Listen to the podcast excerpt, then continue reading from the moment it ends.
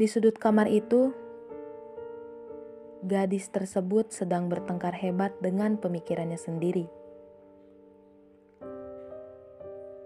Cahaya yang ia miliki meredup karena telah direbut oleh semesta dan realita. Realita telah menghantamnya tanpa jeda.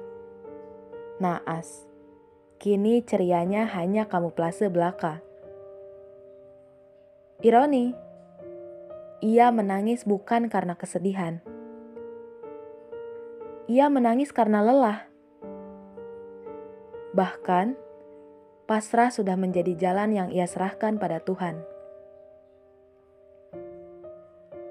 Garis yang melengkung di bibirnya hanyalah topeng, agar semua yang di dekatnya tidak merasa khawatir. Tenang saja Gadis ini pandai berkamuflase layaknya bunglon.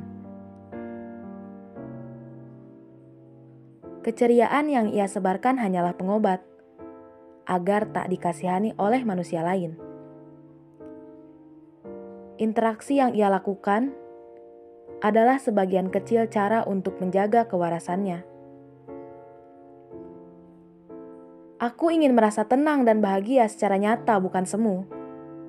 Tuhan, hantaman apa lagi untuk diriku ini?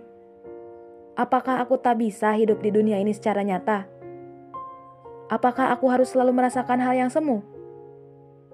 Tolong, aku saja tak percaya bahwa diriku bisa selalu kuat untuk menghadapinya.